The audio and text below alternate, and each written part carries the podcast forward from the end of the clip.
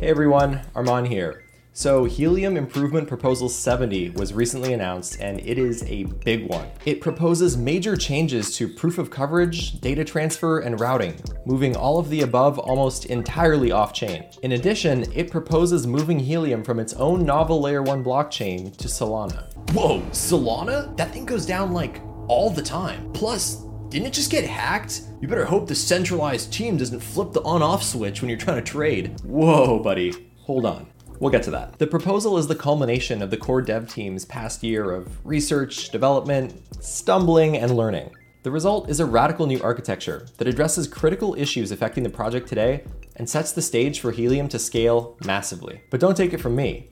Coming up is detailed commentary from Helium founder Amir Haleem, Solana Labs founder Anatoly Yakovenko, and the Nova Labs core development team. They give in depth answers to a lot of the community's most pressing questions, including the fan favorite why Solana? Ugh. This episode is designed to be the ultimate resource for you to understand HIP 70 and exactly what'll happen if it passes a vote. I've compiled the latest and greatest talks and Q&A sessions about HIP 70 and edited them down to be more listenable without losing any of the important details. First up, we have a town hall with the Nova Labs team. Amir and team answer a bunch of questions from the community clearing up common misconceptions and addressing exactly how this transition would take place and when. And be sure to listen until the end because after that, we have a very special Twitter space where I interviewed Solana Labs CEO and founder Anatoly Yakovenko. We talked about the proposal to switch Helium to using Solana as its layer 1 blockchain, and he had a lot to say about his love for Helium and the progress that the Solana team has made addressing concerns in the past few months. In addition, Anatoly reveals some stunning connections between the Helium and Solana projects that I bet almost nobody knew about before this interview. And yes, there's more than one. And as for my personal opinion about HIP 70, I think there's a lot to love in this proposal. Hotspots will beacon once per hour instead of maybe once every few days. The rewards that validators currently get go back to hotspots. And businesses looking to deploy devices on the network will have a more seamless experience transferring data packets. Although this proposal may have some rough edges that need to be smoothed out before it goes to vote on September 12th, it lays out a hyper focused vision for the future of the project. I think this new direction will help core developers focus on what's really most important building the tools to incentivize and scale decentralized wireless networks. And that's enough from me. Let's jump right into the town hall with Helium's core development team. So I, I think like a lot of this goes back very, very far into like Helium's crypto adventure timeline. It's like I think now the environment is so different in terms of options and technology stacks that can be used. But when we started doing this part of things, um, it was probably, I don't remember, Mark, probably late 2017 or early 2018 or something like that. Pretty much, yeah. There weren't really any, there was really nothing out there in terms of smart contract chains aside from Ethereum. Um, and we didn't know exactly how we would do it on Ethereum. Look, we, we understood that the cost of storing data on the Ethereum blockchain was very high and the transaction fees were, were high as a result. And I think we were also still er, very early in our journey. We, we don't, we didn't know what we know now, of course, and we, we didn't know how some of the architecture decisions uh, would work out. A lot has changed since those days. So first of all, the network grew to this enormous size. Um, which, you know, even for me being the most optimistic about helium has been a surprise.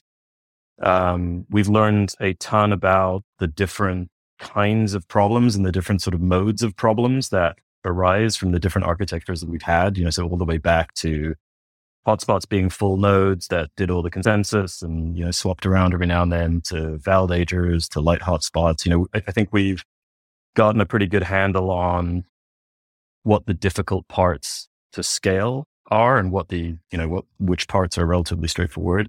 But then you've got, uh, as I mentioned, sort of at the start, you've got the availability of other stuff, right? So there's now Solana and Polkadot and Avalanche and Cardano and Jira. And there's, you know, there's like a million of these things out there now that are all beyond capable of in doing most of what, of what Helium needs, if, if not all of it.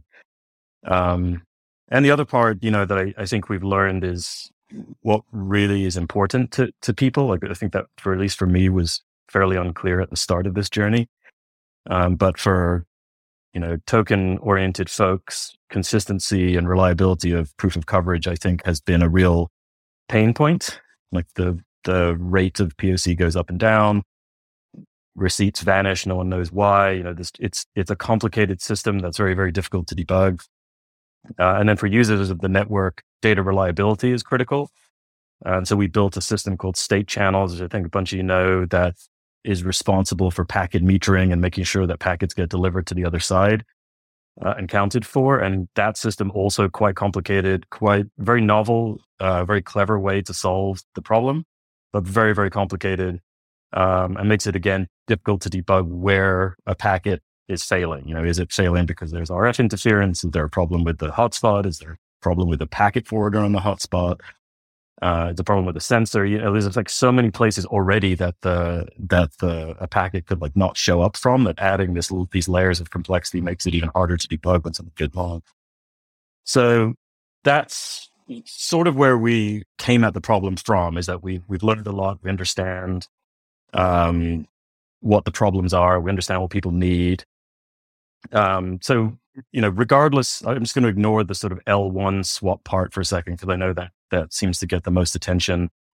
Uh, the desire was was really to try and simplify the architecture such that proof of coverage and data credit transfers were extremely reliable, right? So there was no ambiguity, for example, how often your hotspot was supposed to beacon, right? We just do that very consistently, like on an hourly timer or something like that. And so so that reduces another sort of unknown point of the system, which is that you have this very complicated, challenging system today.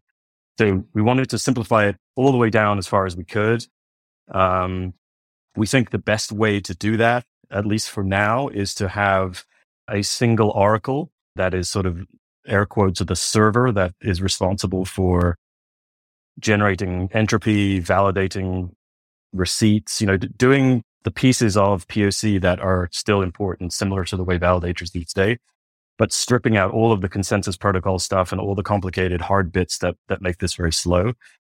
Uh, and then doing the same thing on the other side for uh, data credit transfers is to try and simplify the architecture down there as much as possible, no longer develop our own proprietary LoRaWAN server, uh, try and make, you know, the packet routing Oracle name probably needs a little bit of work, uh, but compatible with as many LoRaWAN network servers as possible. So, as I think a bunch of you know, there are several different LoRaWAN network servers. They call these LNSs.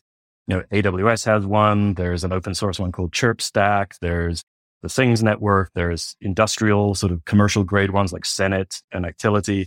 Uh, we just wanted the packet routing part of the system to be compatible on the other side uh, so that anyone could plug any LNS in. And, you know, we, we think just simplifying it down to that level, making it more compatible with the rest of the LoRaWAN ecosystem uh, is a good solution to, to reaching larger scale on the device side. And again, takes us out of the business of building a proprietary LNS, which is largely undifferentiated from everything else on the market. So that's like in overarching terms, just like trying to summarize a bit of the history and, how we got here and what the goals are of, of this proposal. Uh, that's sort of the the most of it. You know, having this Oracle architecture means that the stuff that ends up happening on the L1 level of the blockchain is very, very simple. Like there's not really that much going on there anymore. It's about creating HNT. It's about creating the sub DAO token. So IoT and mobile for now. Um, it's about taking input from the, the oracles and then distributing HNT to the people or IoT or mobile to the, to the entities that deserve it uh, who did the work. And so that's all the L1 really does. Like all the hard stuff, like POC and data transfer is now not inside the blockchain logic itself. Um, and so, you know, which L1 you pick as a result of that architectural decision, I think matters a lot less. You, you could do this on our own L1. Uh, you could perhaps have done it on Ethereum. I think the fee structure there is still a little bit of a problem. You could do it certainly on Cardano or Polkadot or, you know, it's doable on, I think, almost any L1, maybe not Bitcoin because it doesn't have the idea of tokens. Uh, and there's a bunch of reasons that we, we went with the choice that we went with after looking at all the different pros and cons, which we can get into later. But the, the important part, I think, to take away from it is that the L1's function is very simple here. And so it doesn't really matter that way anymore. It's not critical in terms of what it needs to do. All the helium specific bits are not on the chain and still built and maintained, or, or at least built and designed by us, the important part to take away is that the L1 function is is significantly simplified. So anyway, I'll stop there. Um, that's kind of a summary of how we we got here and some of the thinking behind it. But happy to to get into any questions, or if Mark or Abhay or anyone else has anything to add, definitely uh, jump in. I uh, I think we should go straight to questions. Yeah, I agree. That's... So, just for context for folks, we've dropped a form in the community chat text channel where we've been collecting questions over the past few days. Obviously, we're not going to get to all of these, so we're going to try and pick some stuff that tends to represent a lot of what's going on we're seeing in the community. Uh, let's go ahead and grab this first one off the list. So the question asks if proof of coverage and data credits will be moved to Solana, what will Helium validators and the Helium blockchain be used for? Just transactions? Will validators earn less than what they are earning today? So one important thing to understand about this proposal is that moving to a different L1 and moving to this Oracle based architecture means that there are no longer validators in the Helium ecosystem. Like that is not a, that is not an actor in the ecosystem anymore. So that I think it's 6.85% of HNT that they are currently earning for the work they do. That goes back into the, into the pool. So that, that, that 6.85% is no longer carved out. So I guess that does mean they earn less than what they're earning today because they will earn nothing for the function of, of validating. There is a new form of staking and yield in, in the system, which is called VEHNT. It's like vote escrowed HNT. So you can lock up your HNT, earn a percentage of HNT that gets created. And in exchange for that, you get voting power effectively in the governance process. So it's kind of an interesting model. It, it is potentially useful in the sense that you no longer have to run a big server and you no longer have to put up 10,000 HNT and you, know, you don't have to actually perform the validation functions anymore, but you can still earn a percentage of HNT that gets created and participate in the governance process there. So there's still a way for validator operators and frankly any HNT holder uh, to participate in yields. Th- that way, it's just different from running a server that validates transactions and creates blocks because that's now going to be handled by another blockchain. As a as a corollary, I think part of the question was what if POC and data credits move to Solana? Technically, proof of coverage, like the actual beaconing and witnessing, it does not happen on the Solana chain, right? It is, that happens that happens off chain, and the corresponding rewards that are deduced from that are or called back to this uh, to the Solana chain. But the proof of coverage calculations, the beaconing, the reporting, all that stuff happens happens off chain. Great. Um, I think maybe just a, a follow up to that question is will more rewards go to hotspots? Yeah, I mean the the I mean the, the distribution of tokens is now a little bit different after HIP 51, 2, and 3 than than it is today. Uh, but I think in basic terms, yes, you know, the, the 6.85% that was going to validators now goes back into the HNT pie. Um, but there are, you know, there's other stuff inside HIP 52 and 53 that I, will try not to get into in this call, but the distribution of tokens is definitely different than it is today. But in, in general, the supply of HNT going to hotspot operators should go back up as a result of the validators no longer being there. So Siegfried asked the question, will the move to Solana affect transaction fees? If so, will they get lower or cheaper? Will voting on HIPs become cheaper? And that maybe opens a little bit of a question just around voting generally. Yeah. So as far as transaction fees, one of the things that we know about is, you know, Solana has significantly cheaper transaction fees than, than we do on our chain. Um, and so, you know, there's actually been some interesting analysis going on in the HIP 70 channel around this. I think we should pin those posts and I, I will do that in a, in a, little bit, but, you know, and, and sort of share a little more widely what these fees are going to look like. As far as voting, that's actually a really interesting point. You know, today when we vote on our network, the way we do that is by burning sort of a, a minimal amount of, of HNT into data credits in order to vote for a, a particular direction for HIP. You know, so, you know, there's a for uh, and an against burn transaction that happens and it costs about 35 cents. So it's actually kind of interesting and, and, by the Solana labs folks. And roughly speaking, we're going to be using that plus some uh, extensions to that to enable this vote escrow locking. And so if you have vote escrow tokens, all you're really submitting is a signature. And it's the, all you really need to do is lock. And now you can participate with, uh, with signatures. Um, if you're familiar with systems like Snapshot on Ethereum, it, it's very similar to that. Cool. I'll have to learn a little bit more about those other voting mechanisms. I, I probably should have kicked off with this question. So, Hector, uh, will this switch benefit the greater Helium community uh, the most, or will it benefit the devs, the core team, the early investors, the rest of the HNT community? Do the majority of votes come from hotspot owners? Or do they come from early investors? Uh, so I guess there's kind of two questions in there, but one is who's benefiting uh, from HIP 70 and why are we doing it maybe in that regard? And then the other is like, where are these votes coming from? Yeah, it's a good question. I mean, of course, our, our belief is that it benefits the community the most. All the work we do is really for that community already.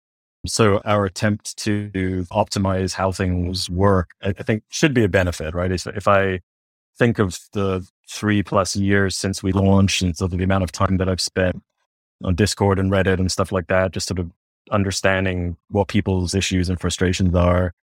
I, I think having more consistent POC, for example, is a huge deal. Like it may not ultimately get to the point of I want more rewards, which is I think what pretty much everyone that's like really everyone's thing. But at least having consistency around how POC works so that it's beaconing consistently and you're being witnessed consistently and, and just that you understand how it works. I, I think that's a huge win. So um like we need to kind of stay focused on that. And I, I think that's a massive sort of win for the community and sort of all the participants.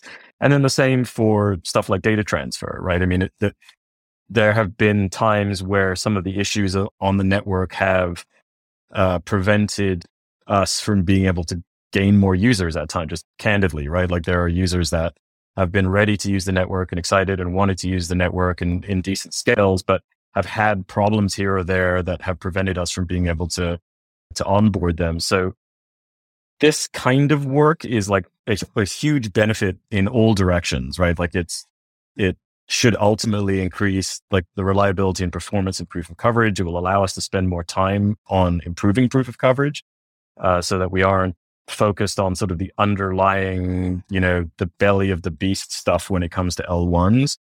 Uh, and just focused on the things that matter, like proof of coverage and, and data transfer. And the end result of that should just be a, a better, bigger set of networks uh, that are that have more utility. Or like I think ultimately, hopefully, we're all here for for the utility. Uh, and this should be a step in the direction of just making it more reliable, more compatible with more network providers and software, which ultimately we, we hope would lead to, to more users as well. Great. So, sort of on the topic of network usage, there, there's a couple of questions. Folks have latched on to ChirpStack being a part of this. Folks have questions around the future of Helium VIP console. We've integrated the Helium VIP console already. Yeah, migration will be done in Q3 2023. What is the impact to us? How can we follow this change? Yes. Yeah, so, so, for that group, so firstly, I realized I didn't answer the last part of the question, which was do the, from the, from the last question, was do the majority of the votes come from hotspot owners or do they come from early investors core team of, of HNT? Um, I mean, it, I, I actually don't know the, the voting breakdown. I'll, I'll just say that in general, 60 something, 67% of the HNT is in the hand of hands of hotspot owners. So if all hotspot owners voted, for example, like they would be the majority of, of, of HNT. In general, I don't think the large wallets have turned out much in the votes. Like I, I don't remember a vote where one of the top 20 or 25 uh, wallets by HNT count voted. I'm not sure if that's a good or bad thing. It's it's just you know something to be to be aware of. So, uh, but that is the distribution of tokens. Like like 67, I think, percentage of, percent of the tokens that are in the hand of the HNT of the hotspot miners. Okay, so, so that was that was one on the VIP console question. I, I don't have a perfect answer for you here. Maybe Dal does, but he's not on this on this town hall. There is Dal. I'll let him answer. Did you catch that part of the question, Dal? Yeah. So, you know, Part of um, HIP 70, as Amir mentioned, is really shifting focus of the team so that we can build out this foundation for partners and ecosystem to really feel confident that data transfer is reliable and scalable. So that is the, the priority of the team. For people who have I think they said there was some integration work that they did on the VIP. So today, Nova Labs is hosting a router console service. And what we've discovered is that rather than us hosting this and being kind of like a very much a, a bottleneck to unwrapping devices, we want to really involve the partner and, and the ecosystem. And so what we're planning on doing is working with partners so that uh, they are able to host their own LNS and provide these services to other organizations. If you're already working and integrating with VIP, we will definitely let us know. We'll work with you in terms of transitioning that to to what we're focused on in terms of ChirpStack as an LNS standardized on. This is an effort that we feel is really going to provide more usage on the networking. And kind of similar to, you know, if you think about with HIP19 initially we were the only ones that were building hotspots. And then HIP19 came out, we opened up to other manufacturers, and then we really saw the coverage exploded. And this is the same type of strategy that we're taking with this HIP70 in terms of focusing on you know, very scalable and reliable for the ecosystem. So one thing I think we covered it a little bit. Um, you know, there was a question on who was running it. It's not attributed, but uh, who was running the oracles, which you know, Amir kind of started to, or I could refer to Amir by who started that. But as far as what processes there towards decentralization of them, how are they uh, now very targeted um, as far as security risks and how those are going to be managed? Today, the I'll, I'll take the first step. Some some of that is is uh, uh, process driven. Obviously, they're run on behalf of the foundation, which is as far as ownership goes, like operationally, just like running existing routers, will be we can both know the core team can run the uh, like the oracles today. The intent is for those the and that system is built out of three parts. One of them is the ingesters that ingest events, the verifiers that verify those events and generate either rewardable or invalid uh, derivatives, and then the reward server the reward server takes that and produces rewards. I know I'm a robot. I can't switch to mobile. I can yeah, try to let, repeat. I just yeah, I can try to. He was sounding like a robot. yeah, so so I think that the bits that he was talking about, I think, were around you know who's responsible for the oracles, and you know where the the proposal is that the that the Nova Labs team would be building the oracles, and and but the foundation ultimately would be responsible for them and would be running them sort of on behalf at least initially. And, you know, there's multiple different components for these oracles. There's sort of the ingestion side of this architecture, which allows, you know, all of the hotspots to be able to interact with the oracles. There's sort of the data itself with storage layer where all that, all the sort of raw data goes in and there's a data pipeline that leads to, you know, ultimately to rewards being issued to hotspot owners. So the, there's sort of the, the three different parts of it. And we sort of talk about at a high level what that looks like in the hip. We didn't want to go too specific and say, well, this thing is going to live in S3 and this thing is going to live in, I don't know, I'm going to make stuff up now, Amazon Kinesis or something like that, if you know data stuff on, on Amazon. Um, and the reason for that is we wanted to follow up with, you know, here's how the Nova Lab team plans to implement. That should be kind of separate from the hip from our perspective. Right. Okay, so, so the key is to like split the system up and really only have them constrained to accessing uh, bucketed files that are really not changeable, right? So security is sort of built in because the reward server only operates on buckets of rewardable events and pushes rewards into a blockchain, whichever one it may be. All of Mark answers take extra 30 seconds to process in our heads. Maybe a follow up question for just talking about oracles. So, how will we know if an oracle is functioning properly if the transparency is gone? rewards will appear on Solana but cannot be traced to the origin of which POC triggered the reward. So uh, the the data itself is all being today is all being stored in S3, and, and the code is in GitHub, and and our plans here are to open source essentially all of it. Anyone in the community should be able to process raw heartbeats. The, these are sort of the, the for mobile or, or raw POC requests and witnesses for the case of IoT all of that data, we want to make it accessible. Initially, we're planning on keeping, you know, just to maybe take a layer back towards the implementation side of things just for a moment. We are planning to make that accessible to anyone, but in a way that, you know, where the requester has to ask for it and pay for it if they're pulling out of S3. And then, you know, you can do the same exact processing with the exact same code base, right? So you should know like, you know, at this timestamp, this particular version of the code base was used. Therefore, you can generate the exact same kind of output and that allows for anyone to verify. And we actually encourage it. You know, we encourage folks in the community to do that. And, and, you know, here's the raw data. Here's the sort of deduped data and with all the, um, you know, sort of garbage stuff. And you should be able to access any of these kinds of buckets along the way. Hopefully I repped you well there, Mark. Robot, yes. Robot, yes, I'll take it. Uh, and I think you answered that in there, Abhay, but uh, will the Oracle code be open source or will there be some proof of coverage details? Uh, the, the Oracle code will be, will be open source. Yeah. Cool. Cool. Okay. Um, so pulling one from, let's see here. This is Siegfried Mains. At the moment, transactions on chain are paid in DCs. With a relocation to Solana, at least some transaction fees will have to be paid. So what kind of activity and stakeholders of the network will require SOL? How will it be paid for? Will there be automated chain activities that require SOL buying, et cetera, et cetera? So, yeah, effectively, the idea is that not that we are going to be requiring SOL so much that everything is going to be moving on top of the Solana blockchain to the SPL standard. Abhay, do you want to clarify? Uh, I just want to make sure I'm completely accurate here.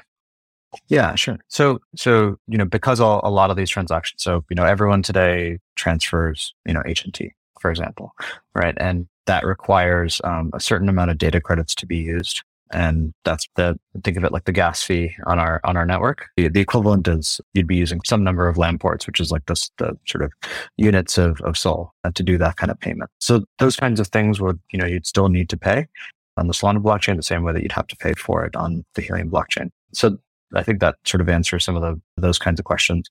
We still need to, parts of the design here that we need to work out are really around uh, how do rewards get paid, right? And, and, you know, th- that, that will be part of the design that we need to put together and, and we'll sort of share that with the implementation plans. Uh, and then also like how to hotspot, you know, effectively NFTs get minted, right? How do hot, hotspots get onboarded on the, on the Solana blockchain today, as a lot of you may know, that when you onboard a brand new hotspot, the manufacturer is actually paying the the staking fee, the the sort of onboarding fee, um, and then for and also the initial assert location fee, and that's usually I think most manufacturers kind of bake that into the cost of the hotspot. So th- those are the kinds of things that we'll need to transition as well. Let's see another question here. Grant Grant this one was the original decision to require hotspots to be authorized by a maker was a to be a quick fix to bad actors lying about coverage. Now that an Oracle is the sole authority providing coverage, assuming that the Oracle is not a bad actor and will not lie about coverage, uh, we should no longer need permission from makers to participate in the network, creating more trustless permissionless network. Correct. Uh, this protocol should allow people to safely create their own nodes since the nodes are no longer in a position where they can buy. Is that correct? Yeah, I can take a shot at that one. No, that's definitely not correct. The thing that HIP 19, which is the HIP that requires the approval process for hotspot manufacturers, the, the thing it was really designed to do by requiring like a hardware key and, and the stuff that's sort of laid out there is to do what it can to prove that packets on the network or proof of coverage packets in particular actually come from hardware devices and not software emulated devices. It's full of problems, right? Like I don't think anyone's trying to pretend it's it's perfect. Certainly I'm not, but that that's the intent of it, right? Is is the purpose of that process is to, to have some way where you can say like, okay, there's a packet on the network and it almost certainly had to come from a real device, or at least the owner of the packet had to buy a real device. That's about as, as good as we know. So you still need something like that. There are all kinds of um, amazing ideas and thoughts that we've had over the years about ways that proof of coverage can be improved. Some of them are in HIPs. So, for example, HIP 22, I think is a fantastic development, which has the idea of like a secure hotspot or a secure concentrator.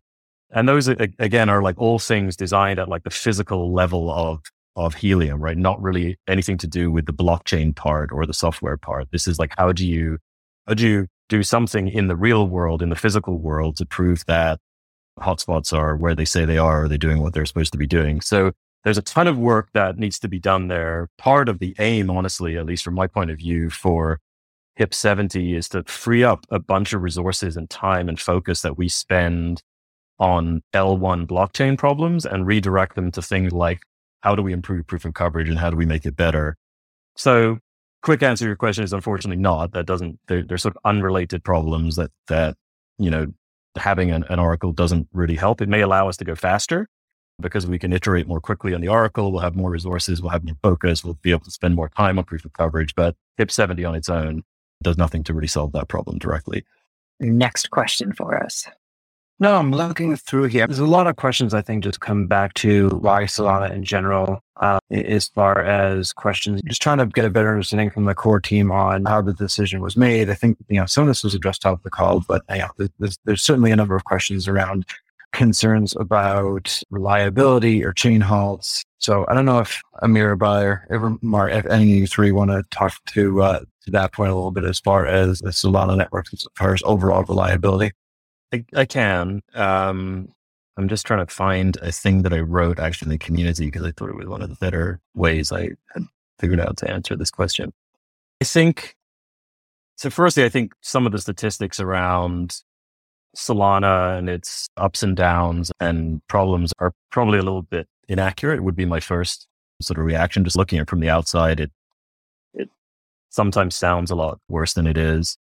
I think an important thing to think about, and it maybe applies to like a lot of the different questions that have been asked here, is that the L1 doesn't have to do a whole lot. If you took the example of Solana being completely dead, right? Like it's unreachable for some reason. What would happen in that case is that mostly everything would continue onwards, right? Like the Oracle servers would still be there doing their thing. Maybe they're sort of a, a more decentralized cluster of oracles at, at this point. Hotspots would still be doing their thing. They would still be reporting POC packets and data transfers back to the oracles. What would be delayed is updating of token balances, right? So if you imagine Solana was down for four hours or something, like something catastrophic had happened, your hotspot had beaconed four times during that four hours. The Oracle server like has all this information. It's still there. It didn't get lost. And so four hours later, when Solana comes back, the Oracle server would say to Solana, Hey, in the last four hours, here are all the proof of coverage events that occurred. Here are all the receipts that I saw. Here are all the witnesses. Uh, you need to update the token balances as such, right? Like person A should get paid X, person B should get paid Y. And so it would happen. It would just happen later. And it's, you know, one way of thinking through this also is to think about, because uh, people have often asked, like, well, well, what about using Ethereum? It never goes down the way Ethereum like protects itself against load is by increasing fees to, to the point where it becomes sort of untenable to submit transactions and that sort of naturally balance itself back out again and load decreases. So in, if Helium was running on Ethereum, we would basically run into the same problem. Like we would have some kind of logic in the Oracle servers that would say like, Hey, if the gas fee is over, you know, X value, Oracle server, you need to wait until the gas fee comes down and you can keep querying the the chain or whatever every 30 seconds to see when the gas fee is improved. And then you can submit the transaction when it's below a certain number. Like you can't imagine paying like $200 or, or $300 or something for a reward transaction on Helium would be, you know, would be insane. It would be untenable. I don't know where those fees would come from. So in that case, like whether the chain is down or whether the fees are high, like you actually end up in the same sort of logical state, which is that, you know, it just doesn't just doesn't work. Like the, the Oracle server has to kind of hang out for, for a second and wait until it, in, until it comes back. And so, so that's, you know, an important thing to think about in the line of questioning of like, why didn't you choose X blockchain or why didn't you choose Y blockchain or what happens when the thing goes down? Is that uh, like, unless it's catastrophic, like unless the thing is like dead for like weeks or something or days, maybe, not really a huge deal. Like you're going to lose token balance updates for a while, but data's still going to get to where we're supposed to go and proof of coverage beaconing and receipts are still going to be there. They're just, you're just not going to know for, for a little bit. So that's my catch all answer for why Solana and why not X, Y, and Z. But in, in general, and Solana specifically, I think there's a bunch of good stuff that we like. You know, the fact that it uses Rust as a language, I think is, is helpful. It allows us to write code that's a little more error free, let's say. The transaction fees are absolutely tiny relative to, to any other chain. Like whether that is sustainable or not in their own ecosystem, I, I don't exactly know. But for now, it's a it's a phenomenal driver. The developer ecosystem is pretty good. Like you've got frameworks like Anchor and stuff. Like I found the wallet ecosystem to be quite good. So I should probably not say Slope or something because they just had that fee leak. But Phantom, I think, is a really good wallet. So again, it's just more tools that people can use on the network. Their mobile project, I think, is interesting to us. I, I don't know exactly what we can do with both the Saga phone and their mobile stack, but definitely well aligned with what we're doing. And also the fact that the big exchanges have support for the SPL token standard, which is kind of like the ERC20 idea on Solana is helpful because that, you know, ex- both exchanges, but also things like ledger wallets and stuff like that. I think most of you know, like we've been stuck in this sort of experimental status on ledger for what feels like years. And so, you know, you get the benefits of all of that compatibility basically. And that, and that's true for, for some of the other chains too, but I don't think any other chain has that combination of stuff. And the fact that it feels almost real time with how quickly blocks get created, maybe not a huge factor, but definitely kind of cool from a user experience point of view when you're interacting with wallets and changing hotspot locations and asserting hotspots and stuff like that. It, it feels like you're using a Web two app. Like it's it's very very fast. So that's kind of my my point of view on Solana. Yeah, I, I agree with everything Amir said, and I think one thing just to highlight there is that you know if five years from now, if uh, if this was the wrong call, right, let's just say you know we still have ledger state that we can migrate off, and because of all that Oracle state that we can migrate, like that's you know a possibility for us, right? So I think uh, this entire architecture really, really is resilient to something that's, you know, catastrophic.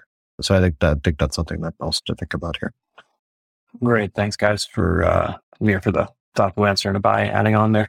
Some of the stuff that I think, you know, there's a couple of things that are a little bit more kind of our individual, like our, our, host operators. So as far as, you know, when you guys said HIP 70 proposed moving to Solana, does that mean I'll be mining Solana instead of HNT or I got that wrong?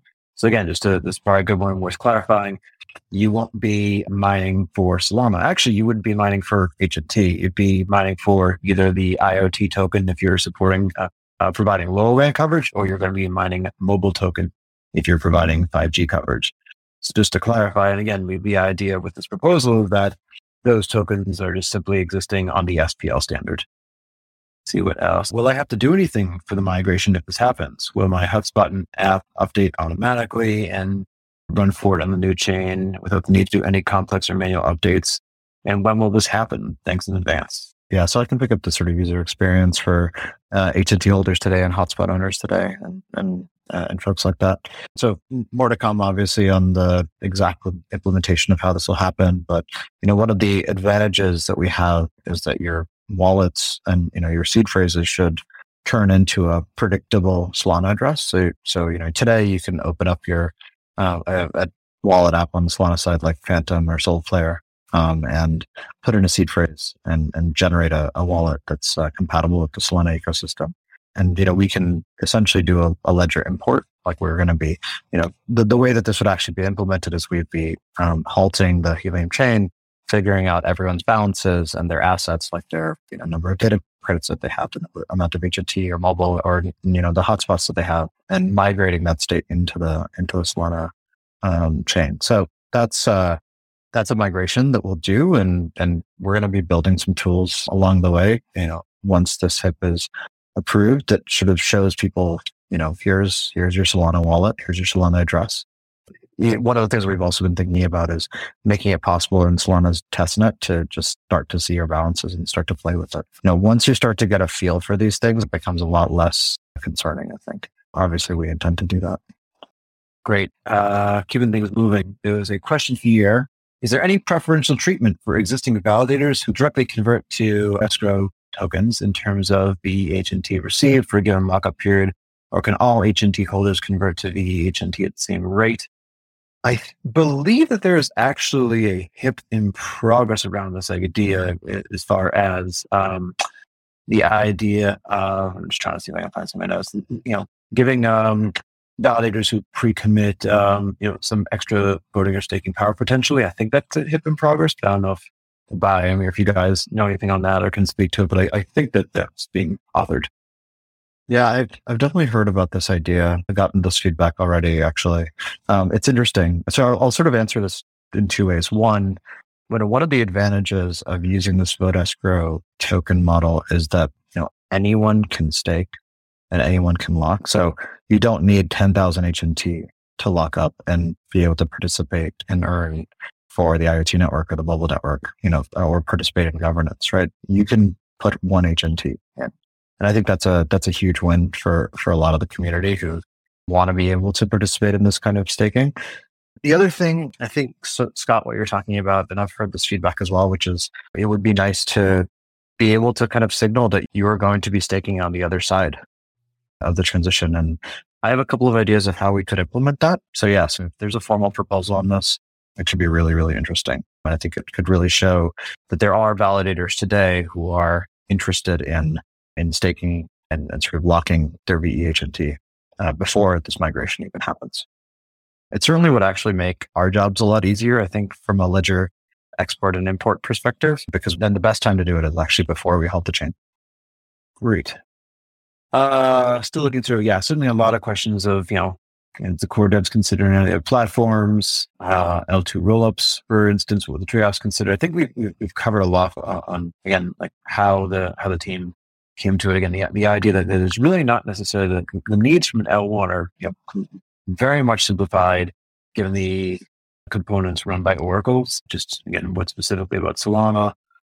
Again, some of these things I, I just want to at least emphasize from my side. It's not necessarily the technical merits, also the fact of, again, you're talking about one of the, the fastest growing developer ecosystems. And I certainly know there, there are other L1 ecosystems that have, you know, large developer communities that are growing quickly.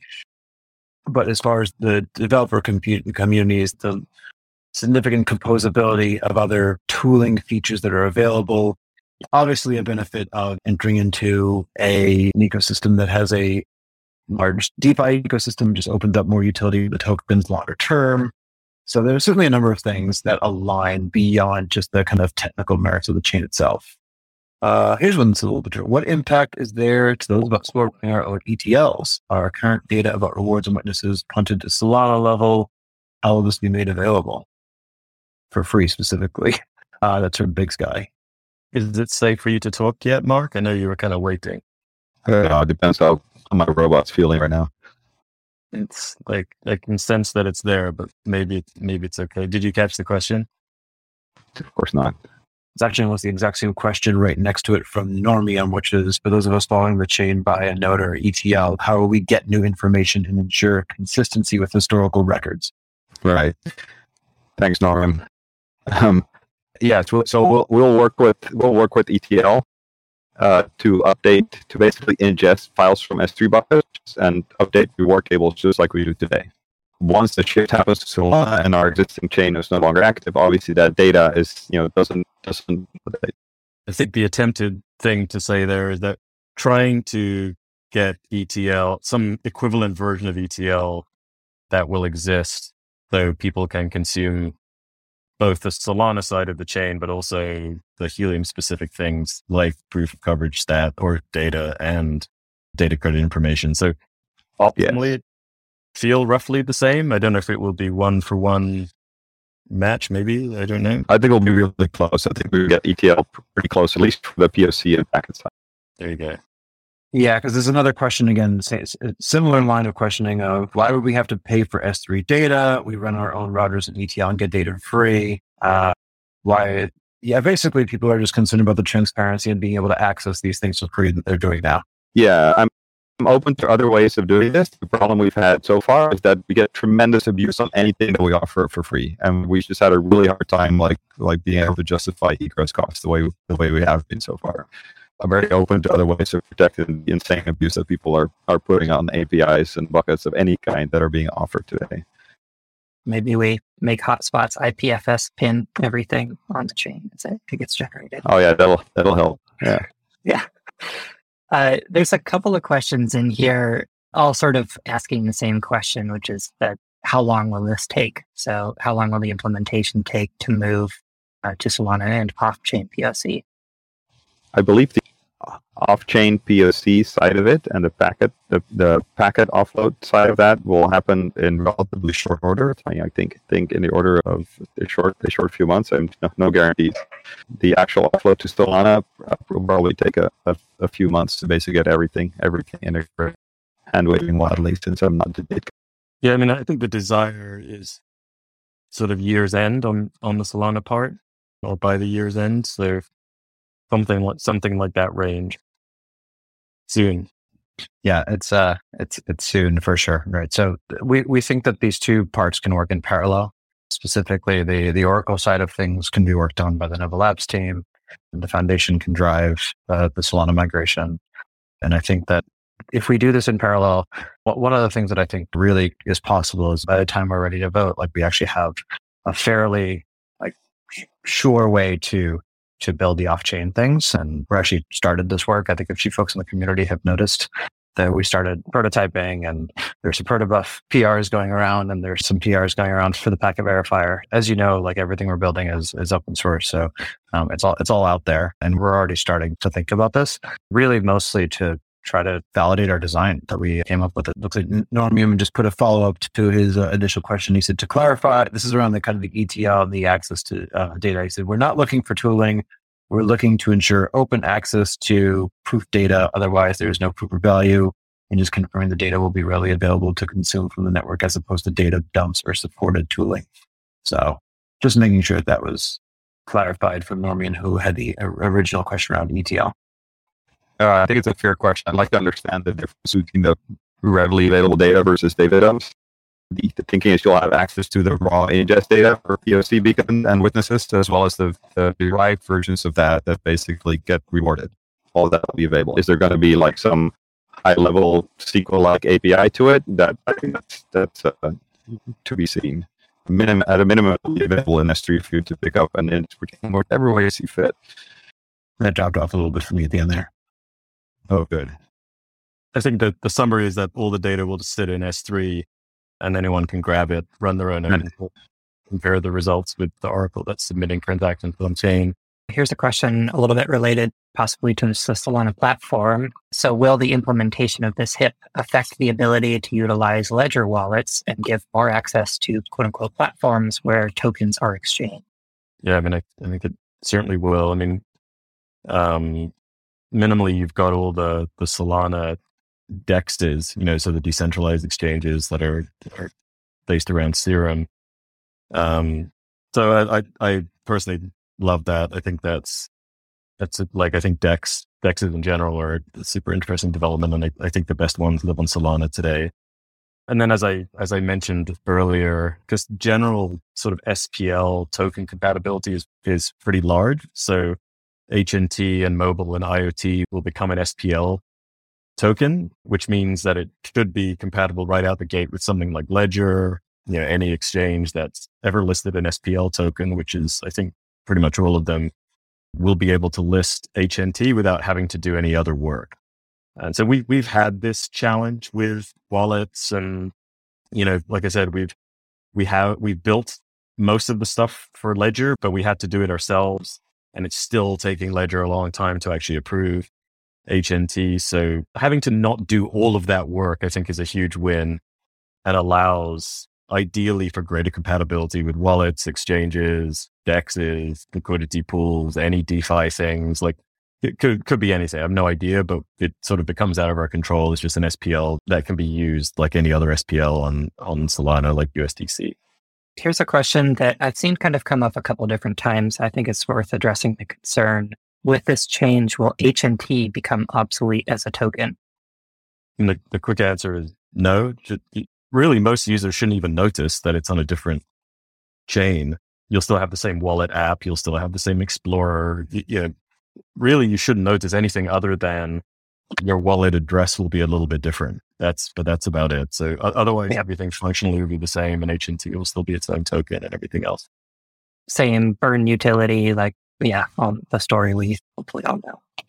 Yeah, no, exactly the same. Yeah, per, per what was described in HIP 51 and 2 and 3, but that's, yeah, th- nothing really changes in that point from that point of view.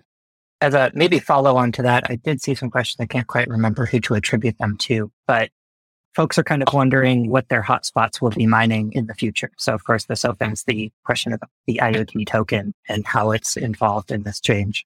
Without getting deeply into into HIP 51, I, I think the easiest thing to say is that the implementation on Solana is intended to be what's described in HIP 51. So LoRaWAN hotspots would be mining IoT that is redeemable for HNT and 5G hotspots will be rem- will be mining mobile, which is also redeemable for HNT. So the intention for the, the migration is to do HIP 51 and HIP 70 at, at the same time, so, such that what ends up on Solana is what's described in HIP 51. I've seen some comments in the chat saying this call has helped them understand a little bit more what's going on or feel a little more at ease with it. So definitely appreciate those comments and you know the teams here. Appreciate y'all taking the time and answer questions. I, I see some comments here around hacks on the Solana network. So something to bear in mind again, like that the those are at least the one that I'm thinking of is that you know that, that's something that happened at the application layer. It's not saying that was you know the, the, the base layer to the best of my knowledge, has not been hacked. I think we're talking about things that happened at the application layer where there were um, vulnerabilities around wallets. So that's not something that would affect, again, that, that's not something that would affect what we're looking to do here. Those are application specific versus network issues. So uh, this is just, you know, just saying to be mindful for everybody. You know, there's a, there's a lot of FUD that gets spread around Twitter for, I mean, you know, really what, what L1 hasn't faced its own share of uh, folks who are kind of gaslighting or casting fear and doubt. So just make sure for, for anything that you're, you're reading and reviewing that, um, understanding where, where the real root issue was, if it was a network issue versus an application issue, just saying to make sure we're all bearing in mind. There is a question that's asking, is the switch going to make it easier to run a private console for IoT devices? The reason I wanted to field this is just, of course, usage of the network has been sort of top of mind for folks lately. Yeah, thanks, Joey. Yeah, absolutely if you think about it right now, if you want to use a network, you're kind of restricted to this console router that we built that is frankly unlike any S out there. So again, how do we increase accessibility? How do we increase usage? This is what this new architecture is about. And so folks can take whatever LNS they they're using, whether it's ChirpStack, whether it's another LNS, and plug in and start using the network. And so we're pretty excited about, you know, the team is really able to double down and shift focus and, and create this foundation to allow anyone high confidence to, to start using the network. I'm personally excited about that. Yeah, I'm getting comments saying just that my head hurts. There, there's definitely a lot to absorb in all of this. So appreciate yeah. everyone taking the time to understand it. Here's a question from Hans that I wanted to throw in here. So, what is the long term outlook for oracles? Are there any ideas to decentralize them similar to how validators work today? I don't think we have a perfect plan for this yet. My perspective on it is that priority number one is to make the transition to get proof of coverage and data transfer to be reliable and secure. And so I think there's a lot of like rapid iteration that is needed on proof of coverage, especially where we've had lots of ideas just kind of sitting. You know, we've got Semtech is interested in building a secure like LoRaWAN mapping device. We've got so many like potentially interesting approaches. HIP22, as I mentioned. There's also a bunch of data science stuff that we've been looking at that is also really interesting. And so being able to go quickly on that stuff is a benefit of, of having this Oracle model versus everything being bundled into the consensus protocol. So, um, or being part of consensus, I should say. So the the the goal there is to like do that, right? Get everything to be, you know, at least in a significantly better place than it is today, uh, minimally be quite reliable, and then start focusing on like how to distribute that a little bit more or, or, or open it in, in such a way that someone could, for example, stake a proof of coverage oracle and join the pool just like they do with validators today. I, I think minimally it's critical that the work that the oracles do is verifiable and inspectable and observable. So that's kind of like a minimum requirement is that we have to, to, to ensure that that works. And I think the way Mark described it should make sense to everyone. And all that code will be open source and then fix, make it better, make it faster, and then spend the time on how do we turn it into a sort of more permissionless validator like model. At least that's the plan in my head right now. So that's it for the town hall. Up next, we have a Twitter space I hosted with Anatoly Yakovenko, the founder of Solana, and Abhay Kumar joins again, and also Joey from the Helium Foundation. I hope you enjoy. Hey, Anatoly, how's it going? Welcome.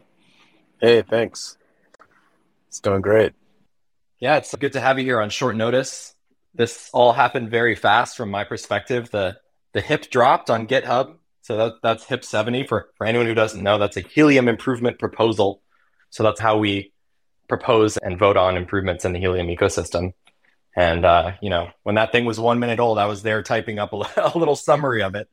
And now we're here to discuss. So I'm super excited to to talk about it. I have some thoughts that I could share with everybody. And of course, I summarized a lot of it in my tweet thread. And I'd love to hear all your thoughts too. And uh, coming up, we also have Abhay and Joey. So Abhay is from the core Nova Labs team, one of the main architects of this helium improvement proposal that has led to this decision to move to Solana if the vote passes. Joey Hiller of the Helium Foundation, also a very involved member of the community. And of course, for those of you who don't know Anatoly, a co-founder of Solana Labs. So really awesome to have everyone uh, up here. Yeah, thanks for throwing this together on such short notice, Arman. Yeah, so I think um, one thing I want to point out before we start here is just these two teams kind of have shared background in very interesting ways that I've always found fascinating and thought might come together. Helium is a project all about decentralizing wireless networks. And of course, the latest wireless network we're working on decentralizing is cellular networks, right? LTE, 4G, 5G. And Anatoly, you actually spent a lot of your career working on some of the earliest mobile phones and chipsets at Qualcomm. Am I right? Yep. Yeah. In those super early days. And uh, some of those projects I worked with uh, Mark Nijdam, who uh, is part of the Helium team. Yep. And Mark is the chief technical officer at Helium. And to take things even further, from my understanding, the proof of history algorithm for Solana is partially inspired by the ways that cellular networks scale. Yep. Yeah. So time division multiple access is this really, really ancient technique for managing multiple transmitters over the same frequency. And when I had the high level idea for proof of history, just the idea that there's a way to track of time, this is what I thought of immediately. Like, oh, there must be some way to leverage this trustless source of time and avoid the clock synchronization problem and a whole bunch of other stuff and uh, leverage that in blockchain. So you basically implemented this algorithm that's used for scaling wireless networks into a blockchain and it's used to choose the leader schedule. So basically decides who can talk at what time. And that's how you're able yeah. to achieve the 400 millisecond block times of Solana. It's basically TDMA. Yeah, very, very simple. And the kind of gut level intuition is that, like in radio, when two things transmit at the same time, you get noise. When two block producers make a block at the same time, you have a fork. So if you can guarantee that there is this staggered block production that nobody is ever producing at the same time, then that should eliminate forks. You can still have logical forks and stuff, but those are quite different. And I wonder is TDMA still widely used? I know there's also CDMA and OFDMA and all these other sort of multiple access regimens, yeah, so but is TDMA still a thing? Every protocol since has always used time division as well. But there's always these, uh, this idea exists across like, you know, 5G as well. You divide time as one of the domains that you divide up between all the, all the transmitters. It's time. And then with like LTE and so forth and CDMA, like the big improvement in CDMA was you also divide the frequency as well. And then like there's a whole bunch of improvements after that that are using all sorts of different wavelengths at the same time and frequencies at the same time to, to make LTE and 5G work. I really love it. It's kind of poetic because we're at Helium trying to build this 5G network, of course, which right now is LTE, right? All the hardware we have out in the wild is actually LTE, which uses part of the technology. Cellular cellular it's, networks it's, are crazy it's, it's, yeah, at, at the heart of everything is time division multiple access, which is pretty funny. Right, which is the technology that inspired Solana's proof of history algorithm. And now we're bringing it all the way back we're bringing the the cells back onto Solana, so to speak. Yeah. Yep. Like And we're launching anyone a or phone too. and you're launching a phone. right. So I, I, I just I'm kind of just going on a fun little tangent here. I don't want to like confuse anybody that these technologies are actually inherently linked as of now, but it's just it's kind of like a circle of inspiration that's going on here, which I find funny. I love it. It's like a perfect warm up. Let people roll in. Yeah, it's funny too because I've. I've always thought about this, uh, this kind of like back and forth innovation that could have happened between Helium and Solana, and now here we are. I do want to clarify something about what I tweeted. People are are calling out like I said it's official and it's it's not official. It's officially proposed, so we all still do need to vote on this uh, in Helium land, right? This is it's not something that like uh, it's going to happen tomorrow or next week or whatever. There is going to be a vote. I believe that's scheduled on September 12th, and I think Joey might be able to provide a little bit more details about how this is actually going to happen from the Helium side of things. From the helium side, we've known for a little while now that we wanted to sort of pursue this direction of off chain POC. And in that would be a migration to a different chain. So I think for folks that aren't from the helium community, it helps understand like why the excitement uh, on our end, because we've been evaluating sort of a number of different chains at this point. The it's official coming from you, Arman, is is around that. Like we finally know what direction we're going, right? And so, yeah, it, this all has to go through our voting process. So we use this website, Helium Vote, which is token based voting. So, yeah, I'll probably be the one setting all that stuff up for Helium Vote, and then you'll take it to the community from there. Great. So, yeah, now that we have all that out of the way, sort of logistics and a little intro, let's talk about what is actually the meat of this proposal. What's new today, essentially? What have we learned? I did a little tweet thread summarizing the proposal, which is getting pretty widely distributed at this point. But essentially, my summary is it seems that the Helium team has evaluated different blockchains. We passed another HIP just a couple months ago called HIP 51, which essentially set the path towards migrating off of Helium's native layer one blockchain. And there are numerous reasons for this. For those of you who aren't as familiar with Helium, long story short, the Helium blockchain was necessary in the start because there was no blockchain that this could have been built on that existed at the time. Ethereum was just way too slow, and the other alternatives didn't really seem all that appealing and maybe had certain controversies or just certain drawbacks that would not make it possible to build what Helium has built. But now, a few years later, right, we just passed the three year anniversary of the blockchain genesis on July 29th.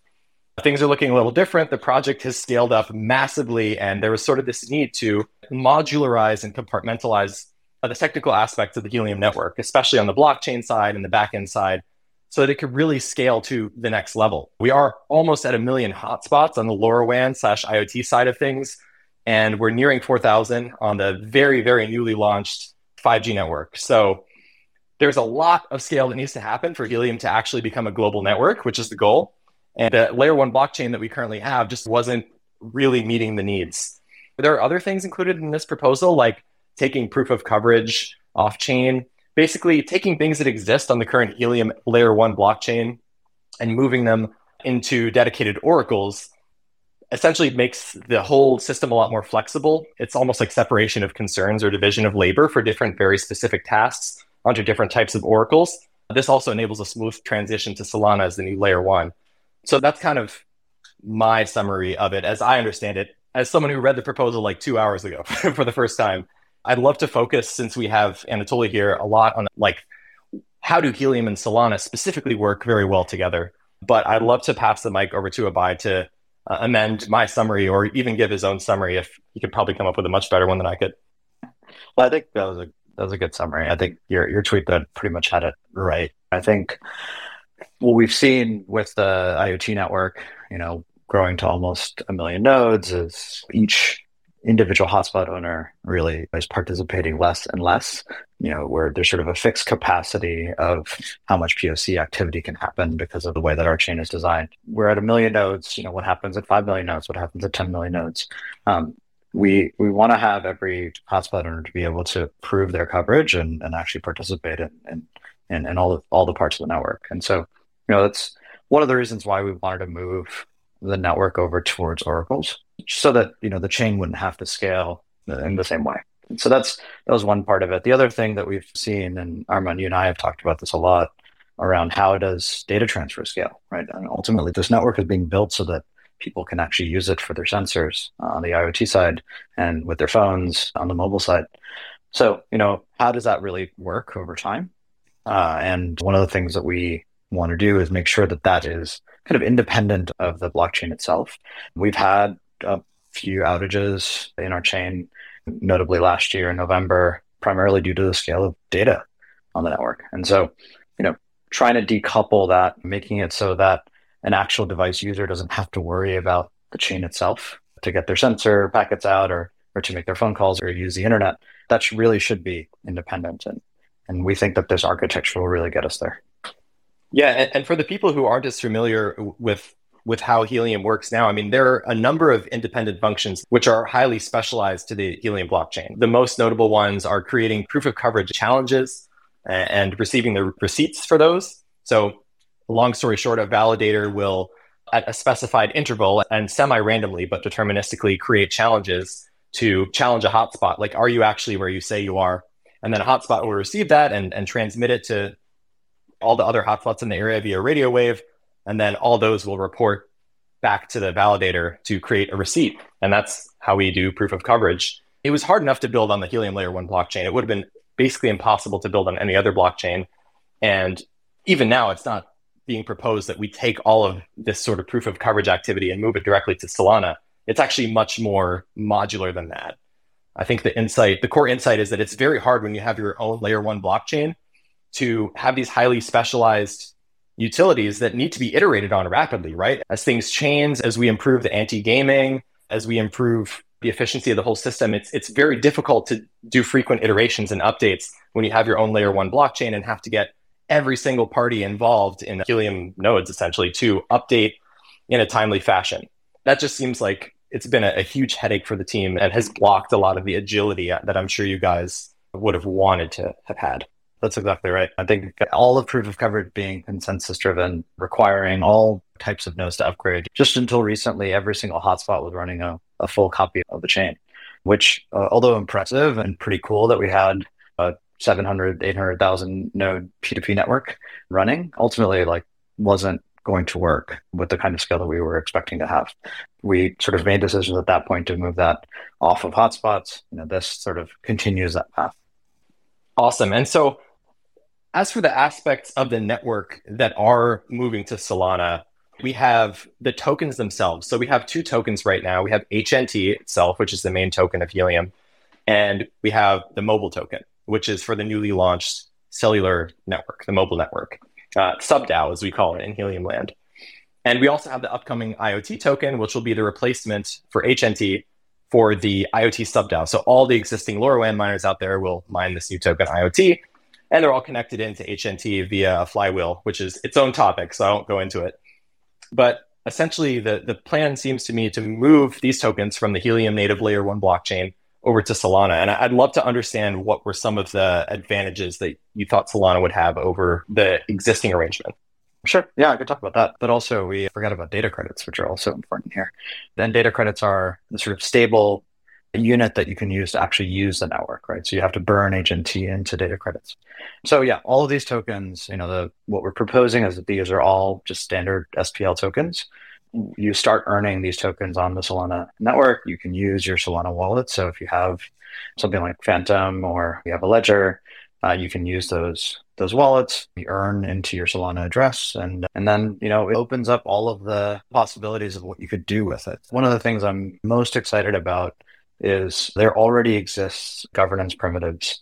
So when in HIP 51, we sort of proposed that we move towards a, a vote escrow locked token model for governance and for voting, and also for voting for a particular subDAO and deciding which subDAO will earn HNT and how much they'll earn uh, proportional to the others. Some of those primitives already exist today in, in Solana, um, and I'm sure Toly could talk about like other things uh, that people could do with their HNT if it's on Solana.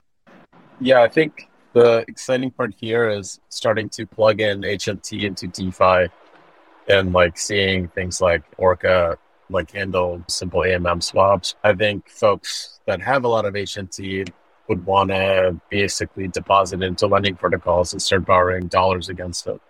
uh, would be awesome service to provide for everyone in the Helium community. Yeah, that's one of the things that I'm personally most excited about because we've had this issue since the beginning of Helium where you mine tokens and then in order to reinvest and continue building the infrastructure, you have to sell those tokens in order to keep going. And it's unfortunate because a lot of people who start with helium mining get obsessed with it either because because you know they enjoy the earnings or just because they're fascinated by this concept of decentralized wireless. And so the fact that they can't keep what they mined and borrow against that in order to deploy more has, I think, been an impediment to growth and certainly something that I'm very excited to see happen once we move over. I was talking with uh, Daniel from Hotspotty just a little bit ago, and he's like, "Oh, I could finally take this Web 2.5 product to, to to Web three. He runs a platform that allows hosts to split their HNT with folks, and so cool opportunities to start thinking about that as like a smart contracts platform. That's actually a really good call out specifically because this is something we've gone back and forth on in Helium community. There was a proposal called HIP24, reward splitting. And a lot of people wanted this, right? Because a lot of people have an arrangement, myself included, where they will purchase the hardware and then they will give it to someone else to host in uh, exchange for a percentage of the revenue. And so as of now, you have to do that entirely off chain. You have to have all the HNT come into one wallet, and then you have to essentially send it out. And the Helium blockchain is good with payments, like it can support the 50 payments at a time, but you have to manage all the calculations and splitting yourself. And that has tax implications as well, that uh, for those of us in the United States, can make things quite unfavorable, actually, when it comes to running a hosting business like that, not tax advice.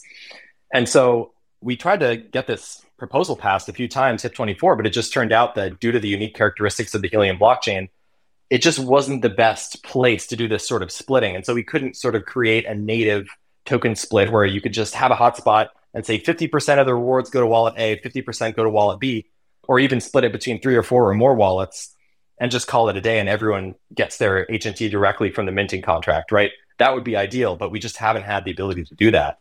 And with smart contracts on Solana, that was that's like almost one of the most simple things you could do with a smart contract.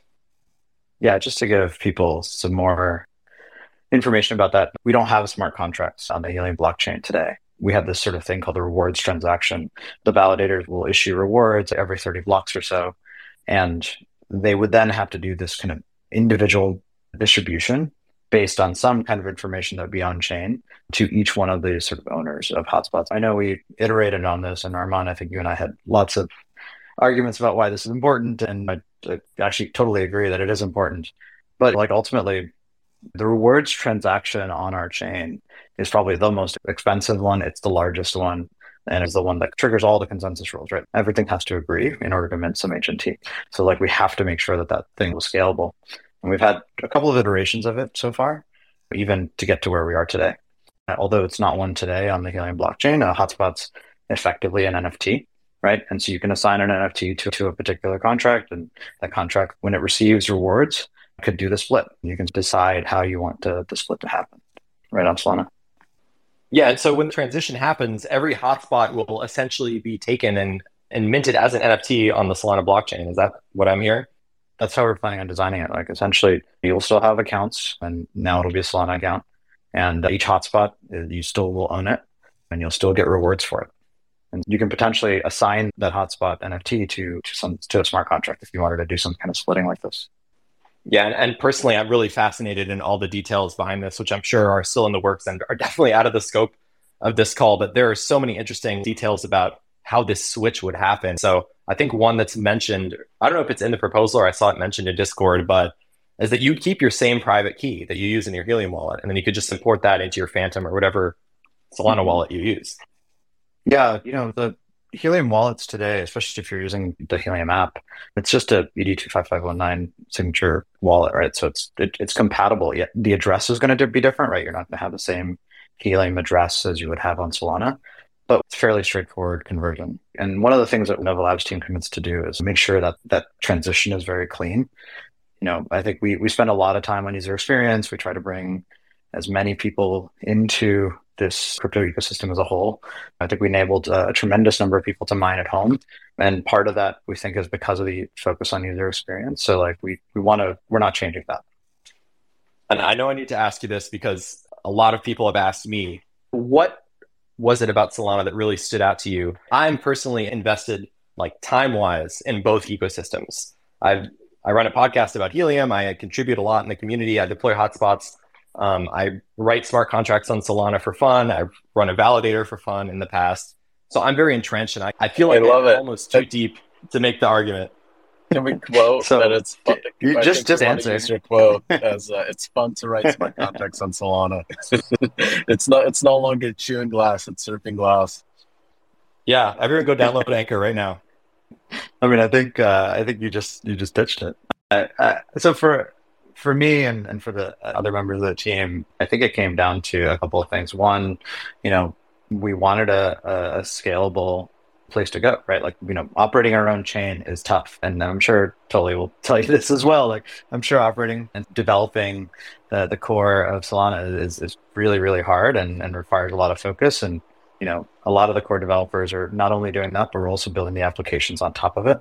Getting access to this enormous ecosystem uh, of developers is, I think, huge. Uh, and, and that's something that I personally I'm, I'm really excited about. I'm looking forward to working with a lot of folks in the community, um, in, in both communities now. I think Toly mentioned that like the other primitives that are available, the other sort of integration into DeFi, you know, all these kinds of things that people that are kind of stuck on the Helium blockchain and like where are our bridges? You know, we, we would have to build those or where are our smart contracts? We would have to build those things. Those already exist. And then I think, you know, having access to all of those things allowing the community to start mixing and matching some of these things. I think is pretty exciting. Yeah, I've really been dying to see some on-chain swaps of HNT for USDC and vice versa. That's something that I've always sort of been in the back of my mind, like this needs to exist, but it doesn't. And I know one of the goals of, Solana is to get 100 million people signing their own transactions, custodying their own private keys. I think another really cool aspect of what Solana is capable of is that it's a cinch to program the smart contracts for the treasuries as proposed in HIP 51, right? So we have this sort of hub and spoke architecture where we have HNT at the middle and we have the sub DAOs and they each have their own tokens and they're all backed by HNT. Each sub DAO has its own treasury. It's almost just like an AMM, essentially, like a one way AMM for each sub DAO to have its treasury and then convert back to HNT. I can't even imagine the nightmare that uh, would have happened if you tried to program that on the the native layer one here.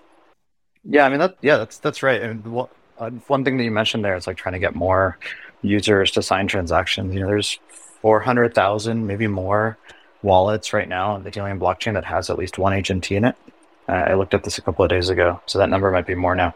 All of those are new users that could be introduced to a larger ecosystem. And I think we're pretty excited about that. As far as like the implementation of the treasuries, yeah, we we thought about how we would implement them. Yeah, and you're right. It's roughly there's a permanent bid price. It is a it is just a, a very simple AMM kind of thing. Um, that, that could be on the on the Solana blockchain, and that's kind of the way that I would uh, that I'm thinking about designing it as well. Yeah, I think one of my pain points as a, a hosting provider has just been trying to get a bunch of transactions through when the chain is not working its best Although I know a lot of what's happening is not the chain at this point being too slow, but rather just the ETL, which processes the chain data, uh, is is sort of lagging behind. And so if you submit a transaction, it clears in one minute or two minutes. You might not know for another five to ten minutes. And I think this sort of speaks to another strength to essentially offloading all of these concerns onto Solana is that there are a lot of people in the Solana ecosystem working really, really hard to make sure that the state of Solana is readable and that the history is archived. And there are like multiple teams working on each one of those problems. And for Helium, like we have this one piece of software, the ETL, which allows the chain to be put into a SQL database. And, and, that's kind of what everything is built on top of, right? All the APIs, everything in the ecosystem that uses data from the blockchain is essentially built on top of that. So I think that being able to outsource these really, really heavy lifts like what do we do with terabytes of data as our network explodes? I, it seems to me like that's going to free up a lot of time on the helium side. And for solana it's just like okay here's more terabytes of data which we process every day anyway. Yeah like i see the future playing out in crypto. There's going to be chains that are very specialized at massive data sets. And whenever you get to a certain amount of adoption it becomes a really tough problem to rebuild all that stuff. And that's just not even the right throughput of the chain itself. but all the the RPCs, the reads, like all of this stuff is is not an easy undertaking. And we noticed that even folks that were able to do that well in the Ethereum land had a lot of work to do to move to start supporting Solana. Like it, it's actually pretty pretty tough to you know 100x the amount of data that like your read pipelines can handle. So we are um, chewing a lot of glass. Like the, the devs are doing something to make that um, awesome for users, and often users don't even notice it. You know, they don't they don't know why Hello Moon or Magic Eden can load millions of NFTs in, in milliseconds. But there's a ton of work behind the scenes to make that work. Yeah, and I'm really interested to see what the Helium blockchain team will be able to do once they they don't have to do that work anymore. I do. So, okay, this is that we put this together very quickly. So, I, I want to back up for a second here and, sort of meta. I, I do want to talk a little bit about what it's going to take for us to transition over to Solana if this vote does pass. But I also want to open the floor to anyone up here. So let's let's just jump straight to questions. If anyone has a question, please request to speak, and our lovely panel up here will answer it the best they can. Wolfgang, welcome up. Thank you so much. I appreciate all your guys' help and everything.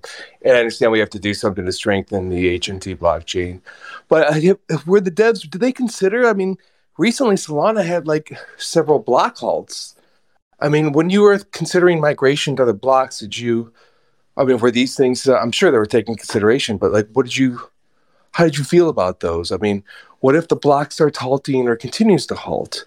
And then we may be faced in the same position we are now. Uh, have those things been taken into consideration? Thank you. Um, I'll I'll get started, and you know, maybe Toly can talk about kind of what the Solana team has been doing.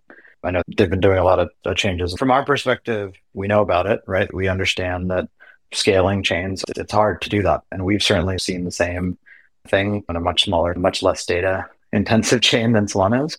We looked at other options as well, and and ultimately we we felt like it was important for us to pick a platform that you know is actually working on this. And you see the we see the progress right? And, and so we're sort of voting in that direction. Yeah this is like the biggest challenge for us.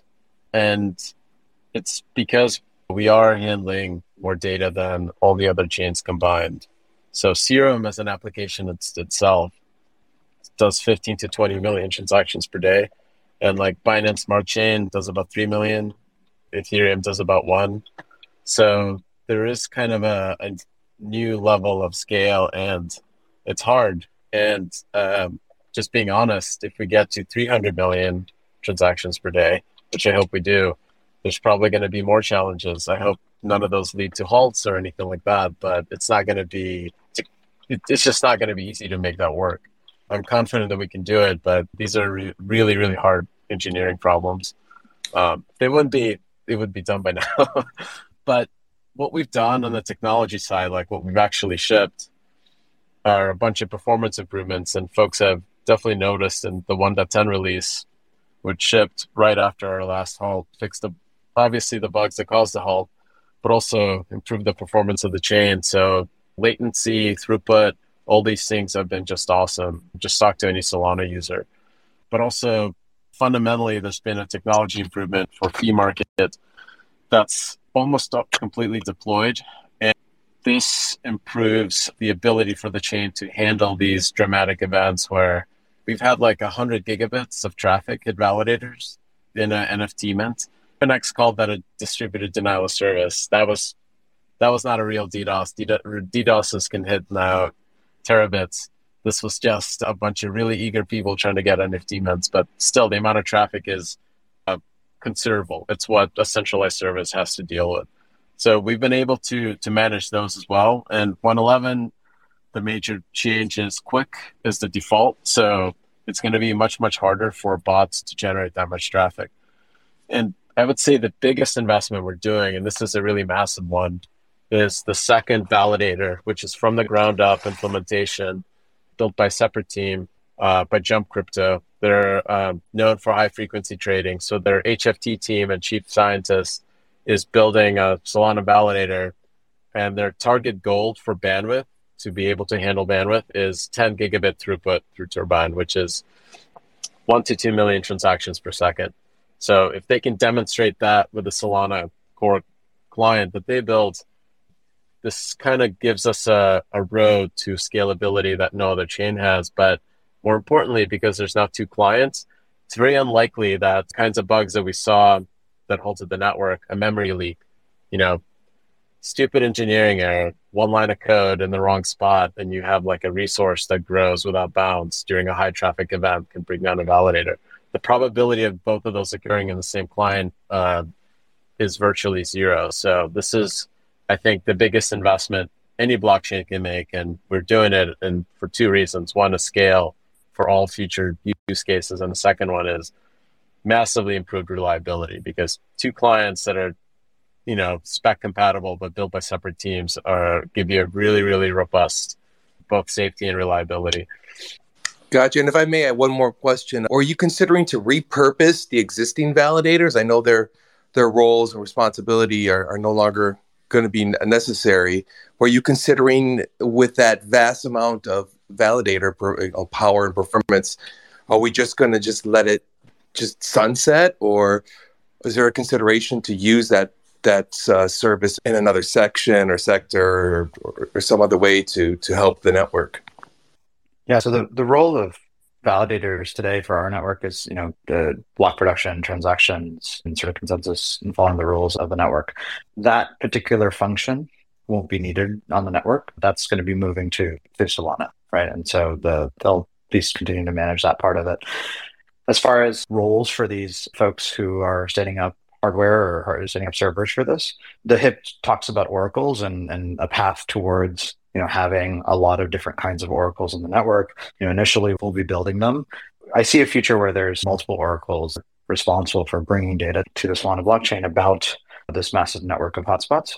I think that's one place where they can come in. I think also you know, folks who are running validators, maybe these aren't the folks that are staking themselves, but the, the sort of operators, validators of the service.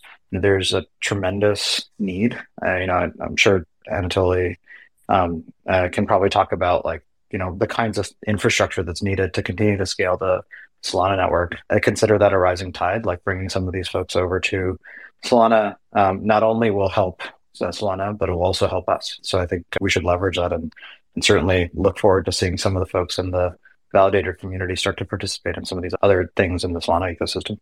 A couple of people have been waiting patiently, so I'll invite up Jelly and Naginator.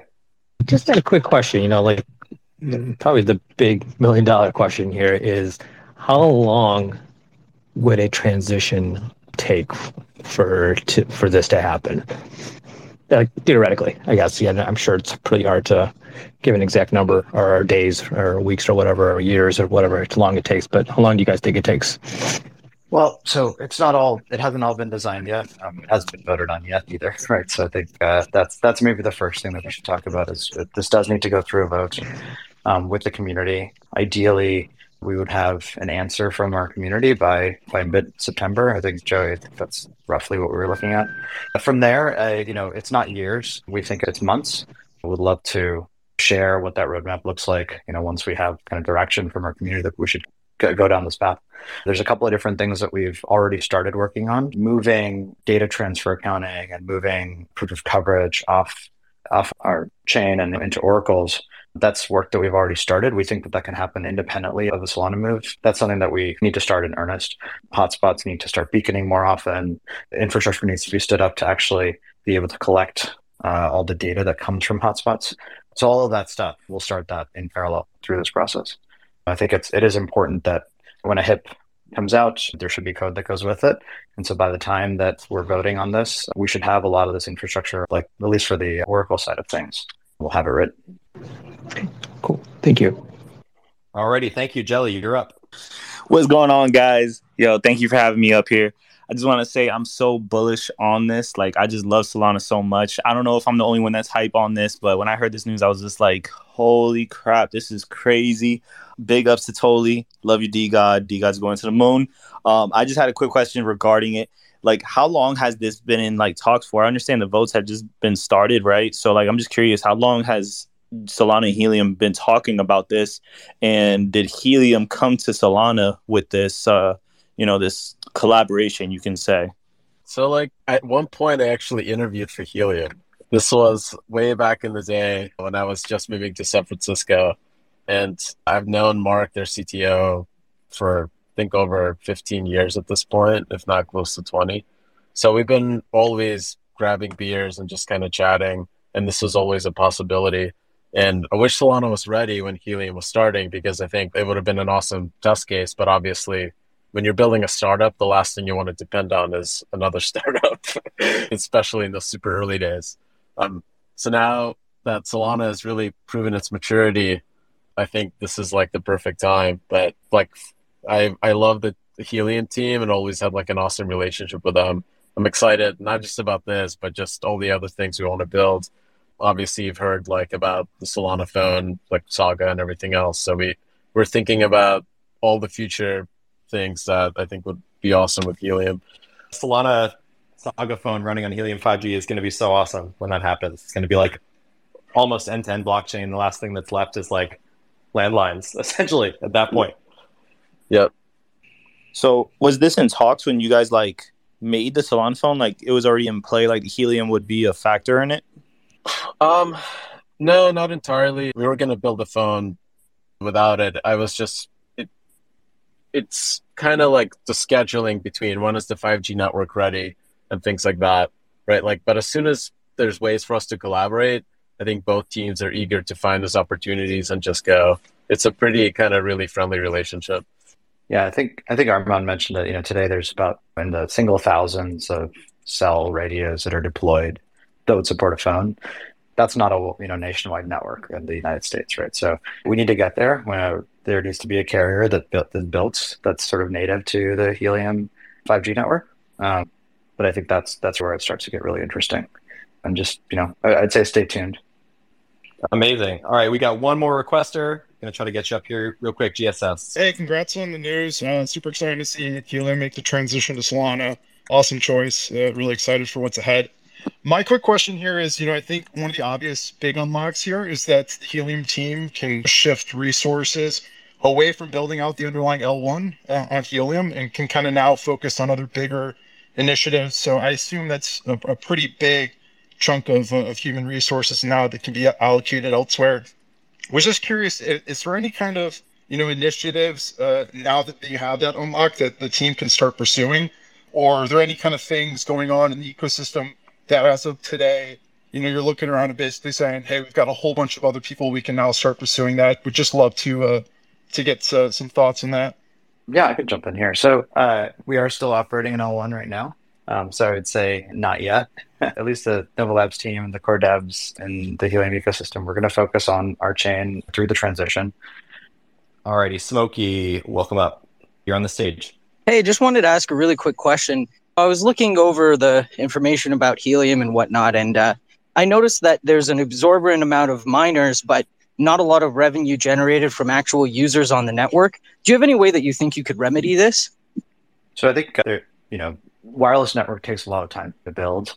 The community has built the, the network of 900,000 hotspots over the last three years and covered a lot of the, the major cities in the United States, Europe, um, starting to be uh, fairly large in Asia. I think what is interesting um, is that you know a lot of customers and users of the network aren't really ready to take the plunge until they see the sort of wide coverage, right? If you are an asset tracking company and you want to put your sensors on the Helium network, you don't want it to disappear off the map if there's no coverage. And so that takes time. Uh, that's one thing to think about. The other thing to think about is millions of packets being seen by the network, and they're very, very, very cheap, and that's by design. Uh, so I think that's the other side of it that we should really consider is that the, the whole purpose of this network is to be fairly inexpensive. If you have a sensor, it only costs you about a dollar a year to operate, right? And that's that's what we're trying to encourage with the IoT network. So I think it take, takes a while to build a network and it takes some time for folks to start to use it. And uh, I think we're starting to see that now.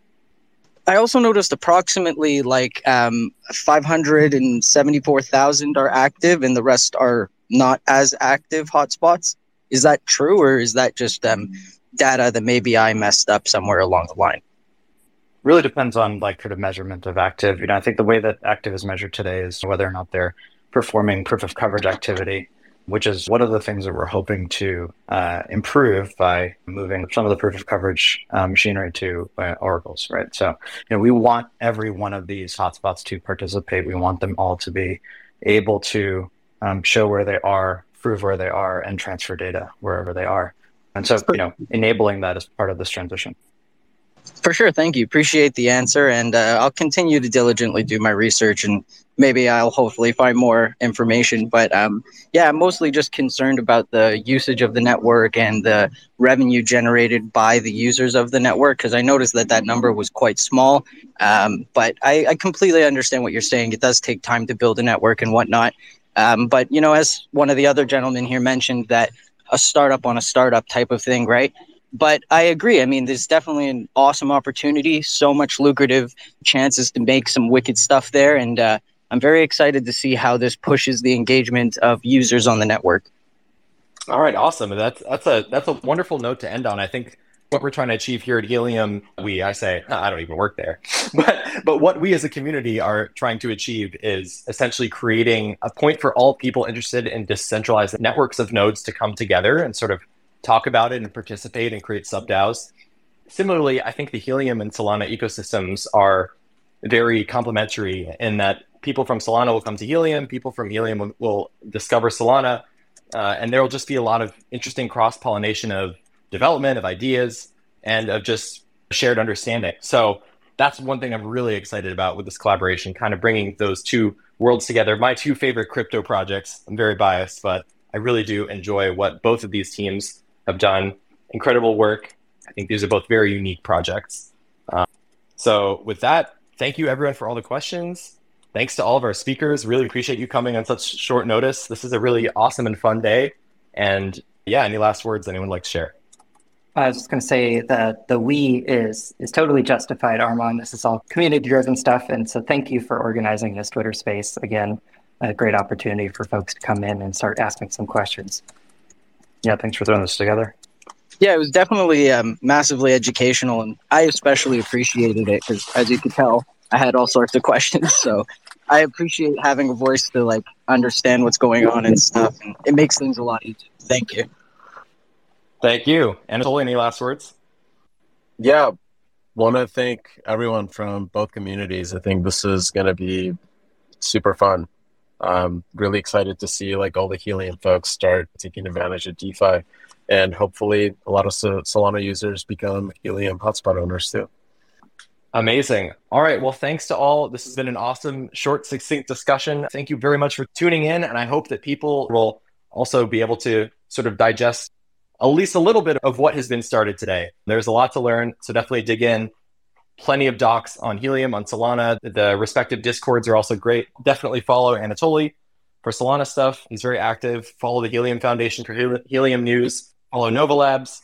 Follow Joey and follow Abhay. All just excellent resources on all the things we talked about today. Thank you, everybody, for being here. Thanks. See y'all soon.